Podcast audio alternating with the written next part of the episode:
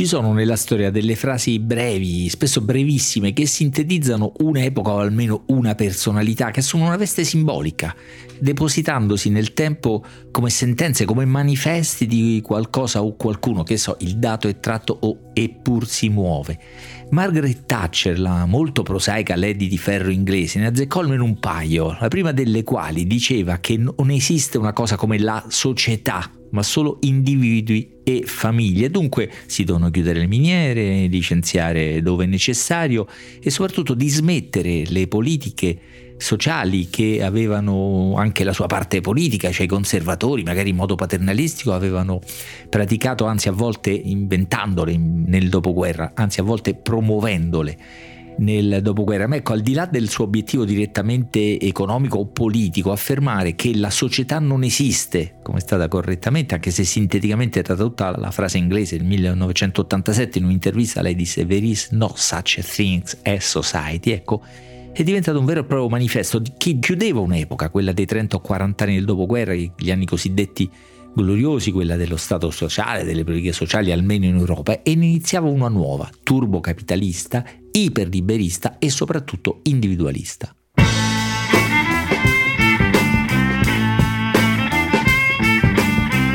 Questo è Timbuktu di Marino Sinibaldi, un podcast del Post che parla con i libri.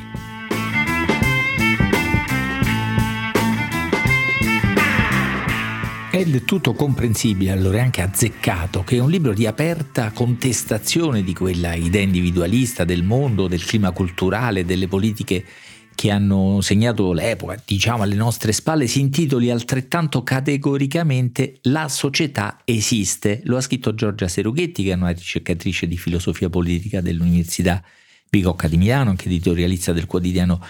Domani lo ha pubblicato eh, la terza, non, non, è certo la prima volta che si tenta una critica anche radicale di quel mantra della inesistenza della società, ma Serughetti non lo basa su assunti morali o politico-ideologici, diciamo così, anzi indica delle forti, solide ragioni storiche e materiali, cioè i fatti avvenuti in questi anni, le crisi di questi anni, l'epoca della policrisi come è stata definita, che non solo sono state generate o almeno aggravate dal modello liberista o dalla crisi del modello eh, neoliberista, ma hanno rovesciato l'assunto individualista, eh, soprattutto la pandemia, no? il suo sviluppo e anche la battaglia contro il virus. Il superamento di quell'emergenza hanno fatto riemergere l'importanza delle forme di assistenza pubblica, dei legami sociali, delle formazioni associative solidali, della cooperazione, insomma hanno fatto riemergere il vecchio adagio per cui non ci si salva da eh, soli. Sono argomenti letti in altri interventi, ce n'è uno molto bello di qualche tempo fa di Olga Tokarczuk, la scrittrice polacca premio Nobel, proprio su questo ritorno della dimensione collettiva, ma gli argomenti di Giorgia Serughetti sono particolarmente ampi e molto convincenti. Tra l'altro questo è un libro prezioso anche perché riporta molti delle, delle tesi, delle, degli interventi più importanti su questi temi, ecco anche questa funzione utile e diciamo così umile.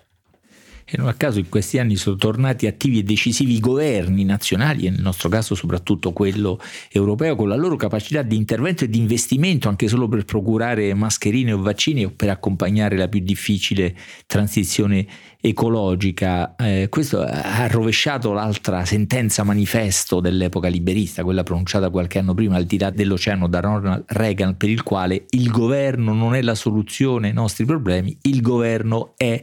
il problema, il senso comune della società occidentale sulle macerie del welfare del dopoguerra nasceva così su posizioni che come queste risuonava la fine della, della parola solidarietà no? e della visione del mondo che la esprimeva. Si è trattato, dice Giorgia Serughetti, di un tipico caso di profezia che si autoavvera, per cui attraverso politiche economiche privatistiche liberiste sono state smantellate le basi che avevano costruito la società, almeno quella europea occidentale del dopoguerra, con una sorta di egemonia culturale, magari tra virgolette, dell'individualismo, l'edonismo, il consumismo, la spettacolarizzazione dell'esistenza, effettivamente la società ha quasi smesso di esistere. La frase di Margaret Thatcher ha avuto qualcosa di profetico. I risultati sono disastrosi secondo Giorgia Serughetti con una moltiplicazione delle diseguaglianze, cioè di rotture e spaccature della società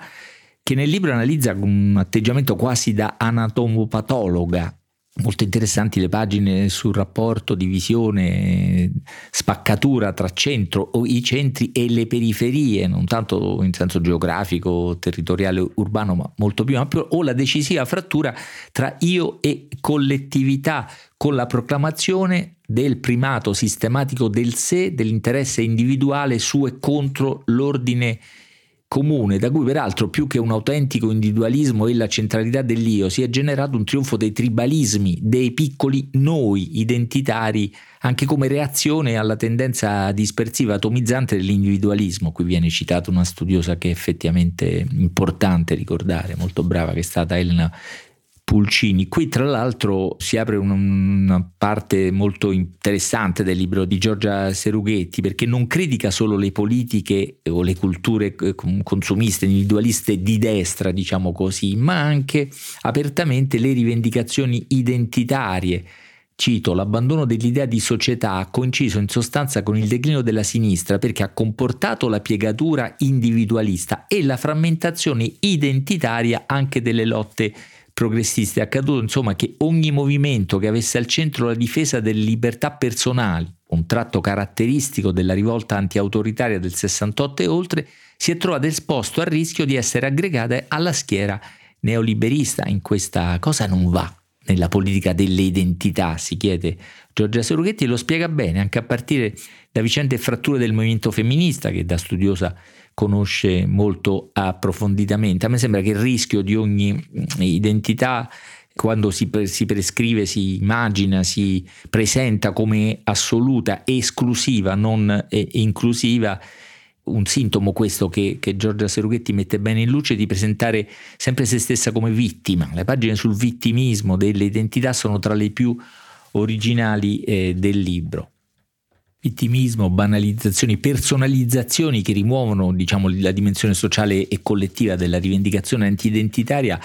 sono segni della sua debolezza, dei veicoli che corre per Giorgia Serughetti e, un simbolo di questo è la scritta Pensati libera sugli abiti di Chiara Ferragni a Sanremo 2023, un vittimismo che poi conduce a ridurre le domande di giustizia a richiesta di punizione di singoli colpevoli e trovo sia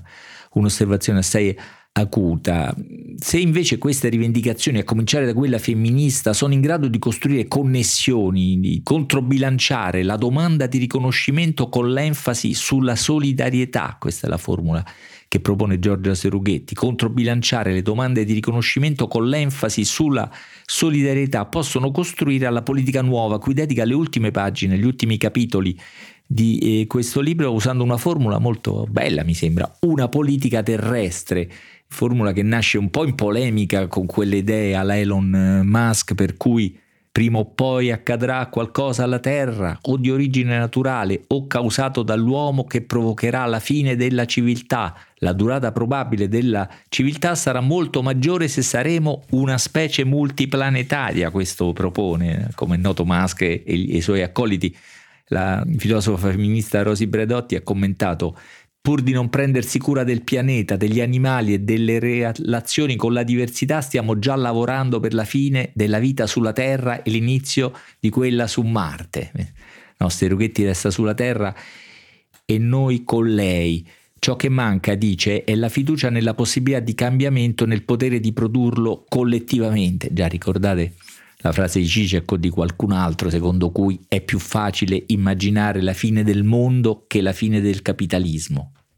Che fare dunque? A me piace che Giorgia Serughetti concluda questo libro indicando tre qualità, tre virtù necessarie, possiamo dire tre parole chiavi che potrebbero essere un nuovo slogan, una nuova frase, una nuova sentenza. Immaginazione, prefigurazione, dice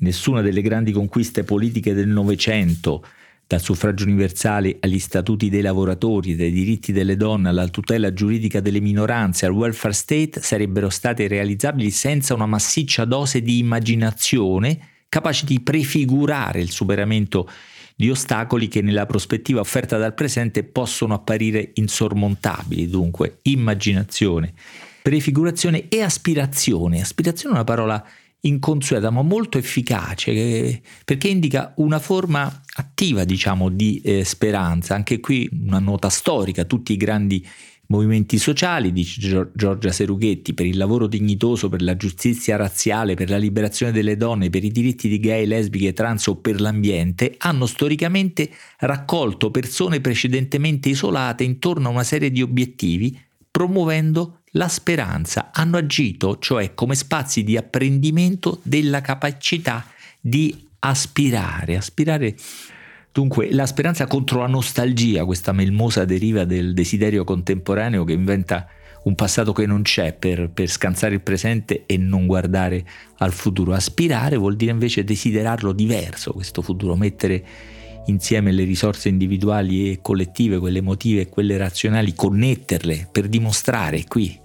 una contestazione alla seconda frase simbolo di Margaret Thatcher affiora, quella per la quale non c'era alternativa, non c'è mai alternativa alle politiche correnti, un'alternativa qui emerge, almeno Barlumi, così li chiama Giorgia Serughetti in questo libro davvero coraggioso, per il quale invece la società esiste. Scrivete a timbuktu.it